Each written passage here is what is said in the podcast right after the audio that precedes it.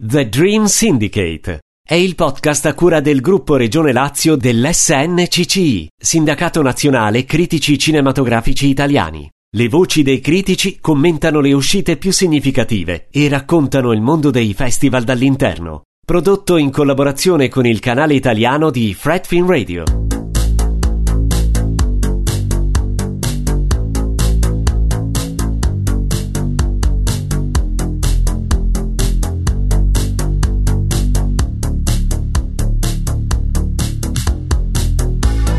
The Dream Syndicate è il podcast a cura del Gruppo Regione Lazio del Sindacato Nazionale Critici Cinematografici Italiani. Il podcast è in collaborazione con Cinecritica Web. Quella che state sentendo sotto di me, che sono Sergio Sozzo, è Videogame del Rumore del Bianco, che è la sigla del nostro podcast per gentile concessione della band. Ci potete ascoltare un po' dovunque, su tutte le piattaforme di streaming che veicolano questo tipo di contenuti, grazie a Fred Film Radio.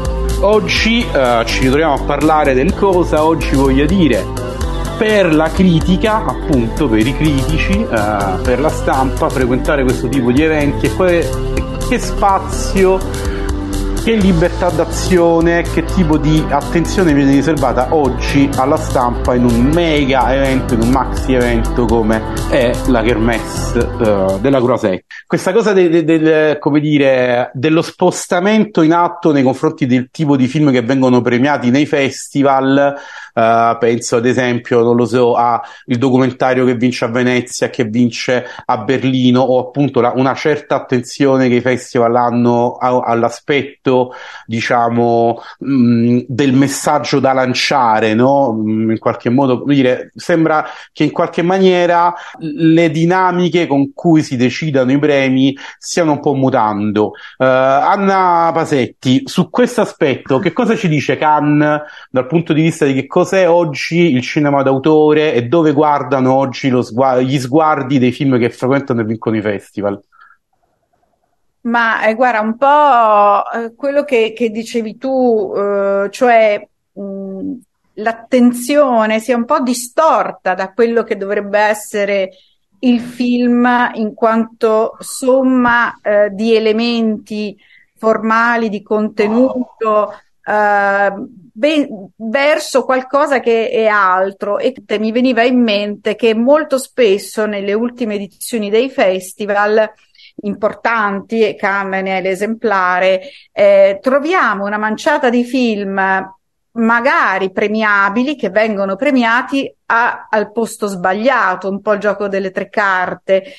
E mh, io mi sono, non solo io, mh, con alcuni colleghi critici ci siamo chiesti, ma forse non sarebbe il caso noi anche proprio come sindacato critici, uni, unendoci agli altri sindacati critici internazionali, di ripristinare, di far ripristinare nelle giurie dei grandi festival la figura, una figura critica, perché mm. la problematica eh, sta proprio lì, cioè la giuria è sovrana, ma se tu sbagli la giuria Eh, allora eh, noi comprendiamo, perché siamo figli del nostro tempo e purtroppo questo tempo ha soltanto un dio che è il denaro, evidentemente, ma allora eh, se noi già sappiamo determinate logiche, tanto vale eh, che, eh, che non si considerano più questi premi.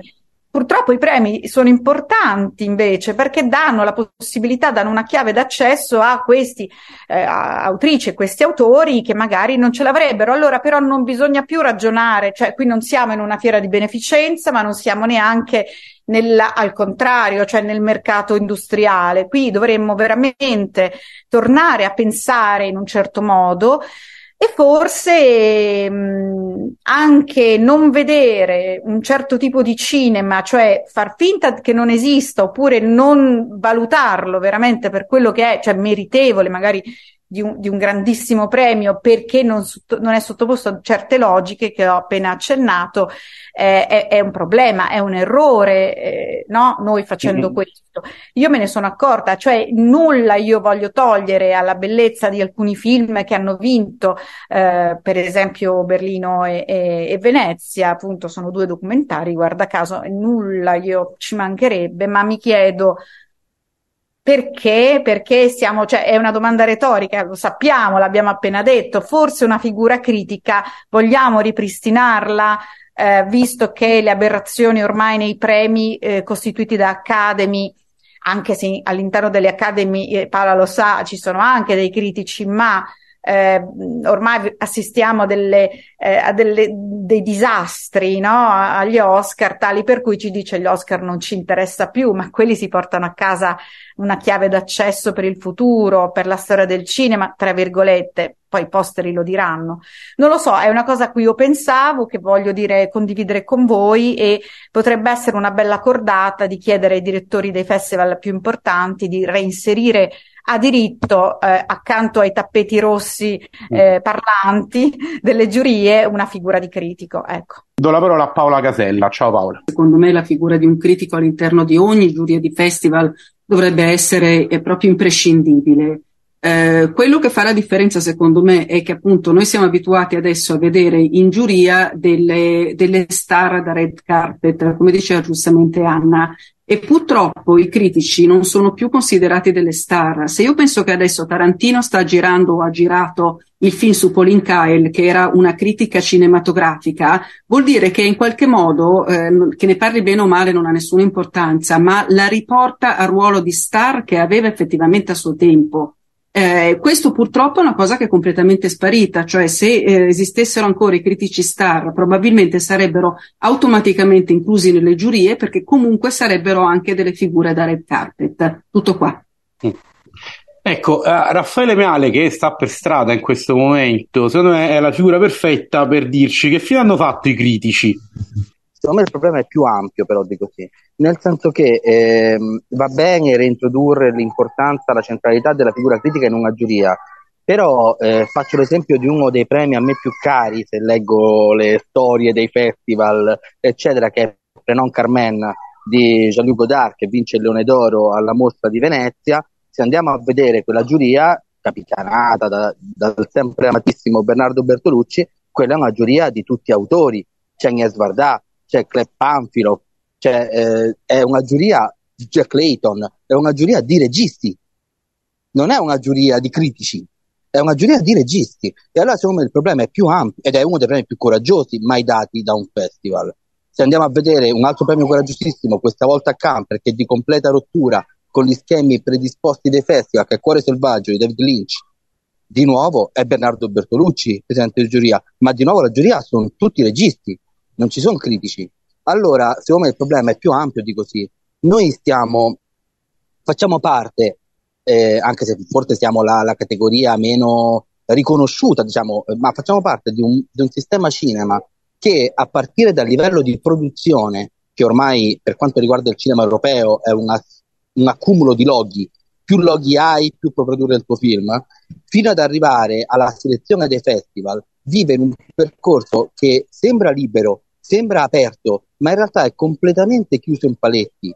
Cioè, eh, chi, eh, al di là del bello o del brutto, non sto facendo giudizi di merito, ma il film di Jonathan Glazer è automaticamente in concorso a Cannes o in concorso a Venezia. Non c'è una libertà di scelta reale dei festival, non c'è più un livello reale di discussione sui film, non si entra più in un sistema in cui il film sconosciuto dell'esordiente sconosciuto di un micro paese del Centrafrica può andare in concorso a un festival, com'era fino agli anni sessanta settanta. Quel mondo lì è completamente scomparso, e quello era l'impero della critica. Io ora sono qui a Pesaro per ragioni ovviamente mh, di lavoro, nel senso che per il comitato di selezione. Se uno va a vedere la storia di Pesaro di quegli anni, erano anni di totale liberazione dello sguardo attraverso la figura del critico. Io temo che quel mondo non solo sia morto, sia defunto, sia, è, è tipo un mammut quel mondo. È bello che è, è, è archeologia, può stare in un museo, ma non è più parte della discussione. Io ho la percezione fortissima del fatto che la critica sia diventata una bolla completamente autoreferenziale, che parla a se stessa di film che nessuno conosce, che non fanno parte del dialogo col, con la gente al di fuori da noi, e crea uno scollamento totale fra eh, noi che parliamo di tutta una serie di eh, eh, realtà, di riflessioni, di, di, di, di speculazioni su un oggetto come l'immagine e il movimento, è un mondo che quella roba lì non sa neanche da che parte inizia. Se noi pensiamo che grandi incassi, come possono essere i Marvel movie, ok, in Italia sono incassi che spostano in sala un milione e mezzo di spettatori, un milione e mezzo di spettatori, siamo una nazione da sessantuno milioni di abitanti, e i film di, di, di, di Maurizio Merli negli anni settanta facevano dodici quindici milioni di spettatori. Mm-hmm. Come facciamo a pensare ancora di avere un ruolo di centralità reale nel discorso collettivo? È ovvio che anche noi, secondo me, siamo confinati in un dialogo interno di un mondo che purtroppo si è completamente, eh, completamente no perché esagero, sono troppo negativo, però si è eh, scollato progressivamente, non per colpe solo sue ovviamente, è una scelta ben precisa, è una scelta politica, di politica culturale, ma si è scollato quasi completamente dal mondo esterno. Eh, chiudo solo, solo rapidamente, eh, Teorema fu il quinto incasso italiano dell'anno quando uscì in sala. Immaginate Teorema oggi in, un, in sala in Italia. Se supera gli ottantamila euro di incasso, diciamo che è un risultato strepitoso. Allora è evidente che c'è un problema più ampio in cui i festival rientrano, di cui i festival, soprattutto i quattro cinque grandi festival, sono corresponsabili, perché sono diventati eh, un accumulo bulimico di film senza una struttura reale di ragionamento sull'oggetto cinematografico, e film come que- il meraviglioso Cerrar los ojos di Vittor Eris è finito in questa gabbia strutturale di cui è stato macellato, triturato e, e, e via discorrendo. Ma noi anche come critici siamo parte di questo mondo. Ne, ne, non, non so se abbiamo la forza, qui eh, apro il discorso ovviamente a questo, non so se abbiamo la forza di proporre realmente qualcosa che evada da questo mondo e che quindi dia di nuovo una centralità al discorso. A me, a me pare che questa percezione, che, che sposo tantissimo, di mondo confinato eh, sia particolarmente evidente a Cannes, per tutta una serie di questioni, di dinamiche con cui il festival si è riorganizzato, dando una centralità all'industria, eh, al mondo del mercato, del marché, insomma a tutta una serie di, di, di questioni, e mantenendo la critica e spostando la critica un po' in fondo alle esigenze del festival. Su questa cosa del confino e eh, della maniera con cui abbiamo vissuto questo festival come stampa, volevo risentire Chiara, che ha anche una storia, come di un aneddoto, ahimè non divertente, al riguardo. Non so se vuoi brevemente dir- dirci qualcosa riguardo a tutte le questioni di prenotazioni, biglietti, cose che già hai raccontato, che già hai scritto, però che magari vogliamo inserire pure in questa ah. nostra riflessione. Chiara Nicoletti? Esatto, come dicevate appunto, diciamo che noi giornalisti e critici mh, abbiamo avuto eh, non solo la percezione, ma probabilmente, lo dico con tranquillità, la certezza che non siamo sicuramente i primi a cui la direzione artistica e il festival pensa, perché, come avrete letto in tanti, perché appunto ne abbiamo scritto in tanti, ci sono stati grandissimi disservizi, ci siamo svegliati, come abbiamo polemizzato tanto, tutte le mattine alle sette per poter prenotare i nostri biglietti e per poter lavorare, appunto, perché da lì nascono le critiche, da lì nascono le interviste e tutto.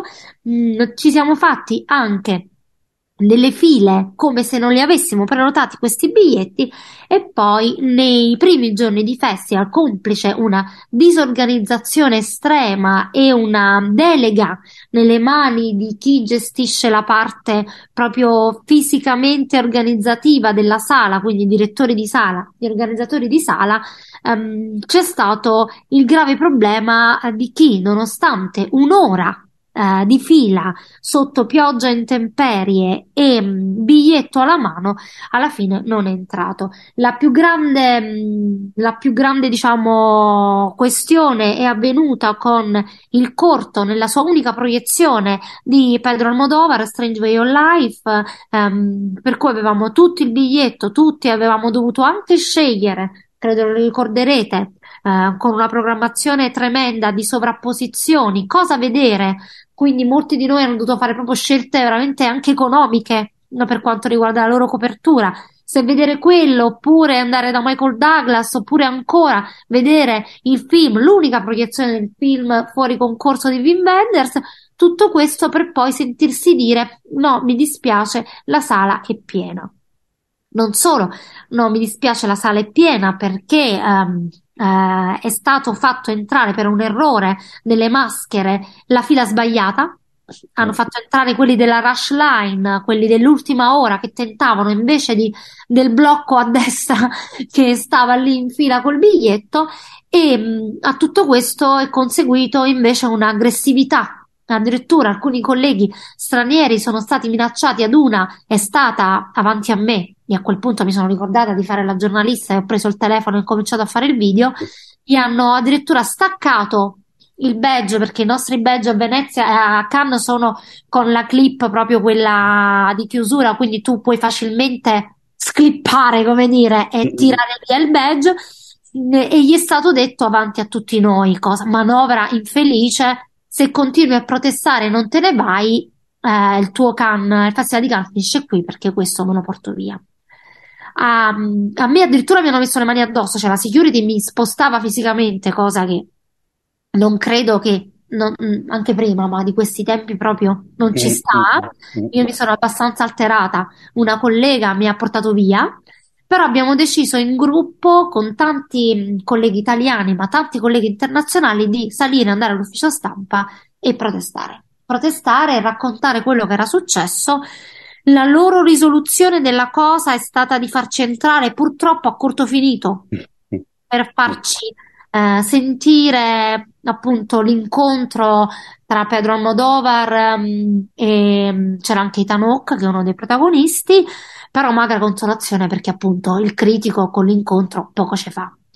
Quindi poi hanno risolto, come saprete, con due proiezioni messe due giorni dopo, eh, però ecco, quello è stato emblematico. E sono seguite altre, altri disservizi. Quello è stato, diciamo, il caso più tragico, ma ce ne sono state. La stessa Scorsese, io l'ho visto, però prendendomi due ore d'acqua. E io sono rosa, come sapete anche, ma se non lo sapete ve lo diciamo noi, il Festival di Cannes è un meccanismo di una Versailles della, della critica e del giornalismo, per cui corrisponde mh, al colore, corrisponde un trattamento che è sempre brutto, però diciamo chi è giallo e blu se la vede più brutta di rosa, e rosa col bollino giallo, e, e anche quello, quello determina la, la quantità di ore che ti fai sotto la pioggia. Quindi tutto questo per dire che non è andata bene dal punto di vista del trattamento che si fa per chi poi alla fine, e senza alla fine, sta lavorando, o almeno ci prova. Ecco, proprio su questo faccio un, un ultimo passaggio, vorrei un facciamo un giro di eh, opinioni riguardo a questa domanda. E allora, che cosa può fare ancora la critica? Cioè, proviamo a essere propositivi. Cioè, noi abbiamo raccontato lo stato delle cose e abbiamo detto non ci sono i critici nelle giurie, la critica ha sempre meno spazio, è trattata sempre meno bene, però c'è qualcosa che possiamo fare. Abbiamo sicuramente ancora gli strumenti per farlo. C'è qualcosa che si può probabilmente provare a spostare, al di là dello scrivere le recensioni e del, come dire, analizzare i film, no? Che cosa può fare ancora la critica dai festival e non festival come Cannes? Allora, volevo sentirvi tutti su questa cosa. Ripartiamo da Anna Maria Pasetti. Anna. Beh, è una domanda mondo, Sergio, questa, perché eh, va al cuore del problema eh, che sposta, cioè il festival è so- semplicemente lo specchio di questo mm-hmm. sistema culturale, uso le virgolette, interculturale, quindi Eh, il critico, la critica, la persona che esercita la critica, se fa quello è perché forse, io parlo forse anche a livello di letteratura, di musica, di danza, cioè di tutte le arti, le espressioni artistiche, ha un interesse verso non solo le espressioni artistiche, ma verso una visione di mondo, quindi verso mm-hmm. un mondo di riferimento.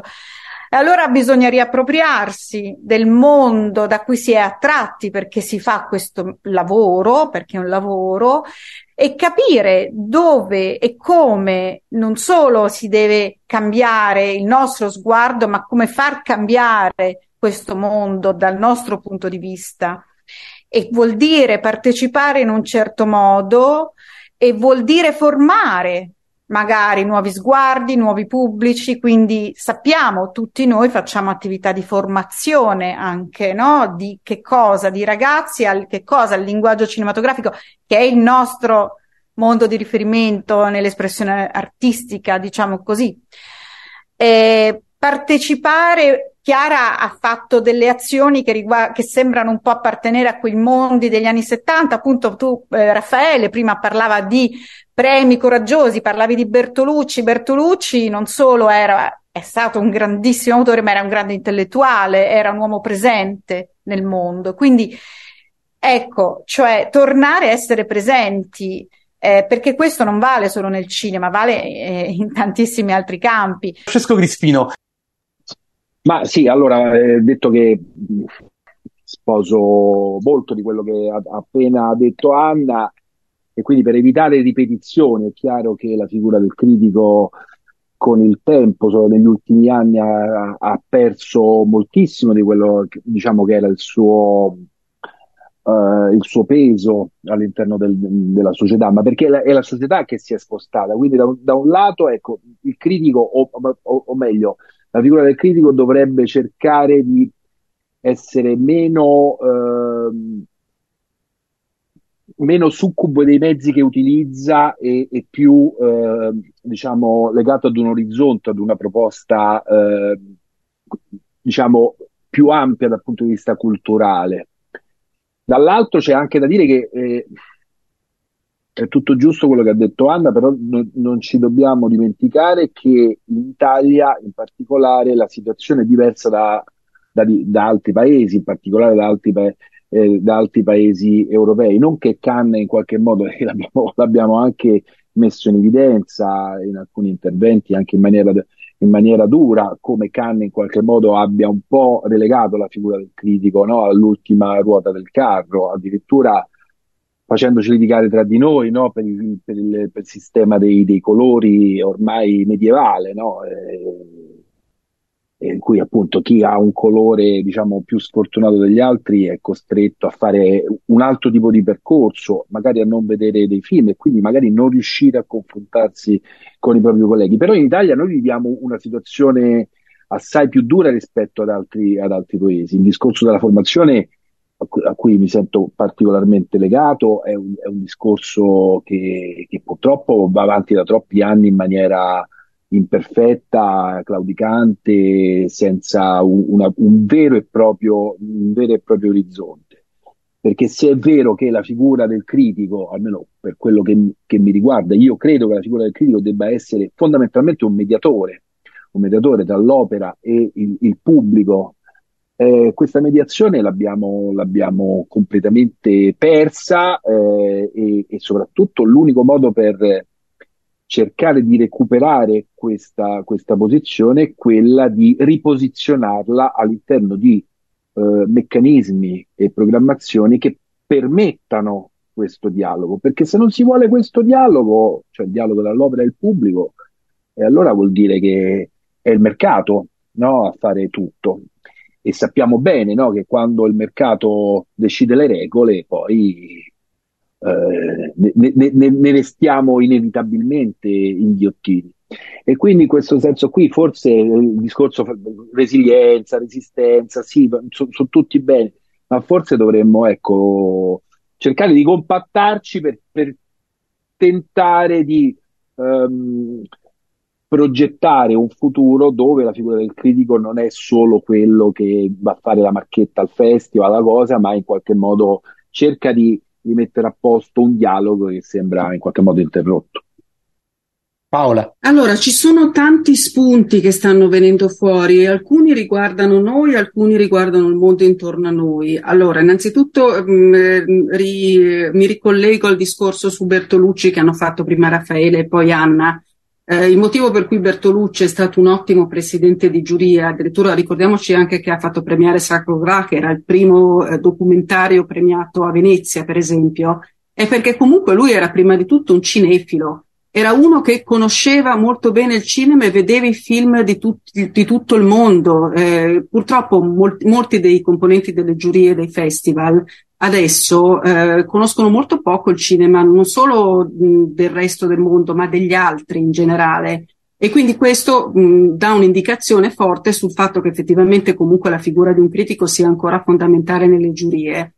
Perché la figura del critico sta diventando sempre meno importante? Eh, questo riguarda il mondo che abbiamo intorno, in cui non solo il, la critica, ma il giornalismo in generale è diventato molto meno importante. Il giornalismo di opinione, il concetto di critica, di pensiero critico è diventato molto meno importante perché eh, il consenso si accentra su altre cose. Andiamo sulle piattaforme e tutto quello che ci viene proposto è basato su un algoritmo, oppure è buttato lì come una manciata di spaghetti eh, e non c'è nessun timoniere che riesca a dirci che cosa potremmo vedere, che cosa potrebbe interessarci e perché.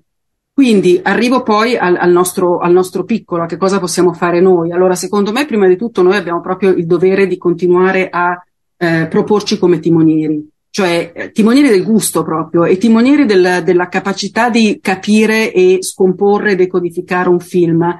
È quello che appunto cerchiamo di fare a livello scolastico, cercando di formare nuove generazioni o anche formare nuove, nuove figure di critici, eh, ma è anche quello che cerchiamo di fare nella nostra professione normale, cioè di, di tutti i giorni, perché eh, orientare le, le decisioni degli altri eh, richiede una preparazione specifica che noi abbiamo e, mi spiace, altri non hanno. Eh, la stessa cosa è, vuol dire, è cercare sempre di continuare a parlare al pubblico, perché purtroppo molti di noi si appallottolano su se stessi e invece di parlare al pubblico parlano ai convertiti o parlano fra di loro. Quindi altra cosa che può decisamente potenziare noi come critici è quella di continuare comunque a parlare anche con il pubblico. E poi la terza cosa, secondo me, è di parlare fuori dai denti, cioè quello che ha fatto Chiara a proposito della, de, della sua reazione e della reazione di chi aveva intorno durante il Festival di Cannes, è stato proprio quello di usare i propri strumenti, a cominciare dal suo telefonino, per eh, reagire e parlare fuori dai denti senza farsi intimidire da nessuno. Siamo in un'epoca in cui molti nostri colleghi, per non perdere il diritto di, di accedere alle proiezioni gratuitamente o per non perdere il diritto di avere determinate interviste, stanno ben zitti e non parlano mai fuori dai denti e dicono sempre solo bene di tutti quelli che li hanno invitati, perché così saranno invitati una volta dopo. Questo, mi spiace, non è un lavoro critico. E se vogliamo continuare a essere dei critici che la gente segue, dobbiamo essere delle persone di cui la gente si fida, perché sa che la nostra opinione è fuori dai denti, indipendente, eh, preparata e con una capacità proprio di tenere la barra dritta. Raffaele. Allora, eh, mi riallaccio a Chiara, sono d'accordo con eh, molte delle cose che sono state dette un po' da tutti. E, mh, secondo me, per quanto riguarda la posizione in cui la critica è vittima, facciamo così, usiamo un po' il termine vittima, eh, bisogna assolutamente fare gruppo, bisogna fare azione collettiva. Io sono un paio d'anni che, senza che nessuno me l'abbia chiesto, anzi forse comprendo anche le scatole da qualcuno, eh, mi, mi assumo di perorare le cause dei disservizi eh, a Venezia con l'ufficio, l'ufficio stampa della Mostra, che penso che mi odi, però a parole molto gentile ancora con me per ora, eh, perché anche lì, cioè, abbiamo parlato di Cannes, ma anche Venezia, come tutti i festival, può avere dei disservizi ovviamente. Eh, e quindi no, l'azione collettiva è sempre, è sempre importantissima. Eh, mi permetto di, ehm, di essere un po' cattivo anche con la critica stessa, nel senso che eh, io sono per l'educazione all'immagine, la detto Anna Maria, l'ha ribadito Francesco, è un passaggio fondamentale. Sono però convinto moltissimo del principio della diseducazione. Se noi vogliamo che future classi di esseri umani, future generazioni di esseri umani, in qualche modo si riapproprino dell'immagine, dell'immagine in movimento, che è la cosa che più amiamo, che ci fa star bene, che ci fa... Dobbiamo essere... Dobbiamo diseducare più che educare. Dobbiamo essere in grado di far capire che noi, e torno al discorso prima, siamo in un sistema. Se tutte queste cose che abbiamo elencato sono dei problemi, vuol dire che c'è un problema nel sistema. E quindi il sistema va combattuto. Faccio un discorso un po' rivoluzionario, in cui sono, però eh, io credo che sia il principio fondativo questo. Ehm, quando giustamente eh, tu, tutti voi avete detto eh, bisogna smetterla di essere troppo proni, è tutto vero, eh, è tutto giustissimo, non bisogna assolutamente essere proni nei confronti del... ma forse il punto è che proprio dobbiamo smettere di pensare che il, il lavoro critico sia qualcosa che si ferma all'analisi del film. Il lavoro critico non è l'analisi del film, l'analisi del film è una delle, dei possibili approdi del lavoro critico, ma il lavoro critico in realtà è l'analisi di una società, è il rapporto con la società, è l'analisi di un sistema sociale, è cercare di, di dire la nostra, si spera il più indipendente possibile, su un sistema, su un sistema che esiste, che è un sistema di immagine, ma è un sistema di potere, perché l'industria è potere, l'industria è potere economico, è un sistema quindi stratificato, in cui se noi ci fermiamo ai festival, e questo ai festival è un problema perché noi anche per il ritmo rutilante dei festival siamo costretti a questo, a entrare e uscire da una sala e a dire bello, brutto, mi è piaciuto, non mi è piaciuto. L'analisi di un film deve secondo me tornare a essere come è stato, torniamo a quell'epoca di intellettuali e bla bla bla che dicevamo prima, dobbiamo tornare a pensare che l'analisi di un film è l'analisi del mondo in cui viviamo. E il film non è un film, non è bello o brutto, un film essendo produzione è un atto politico, qualsiasi film è un atto politico, esiste per un motivo politico ed è l'espressione di un pensiero politico, che sia la commedia con Jennifer Lawrence o il film più intellettuale del mondo, non cambia nulla, è sempre un discorso politico.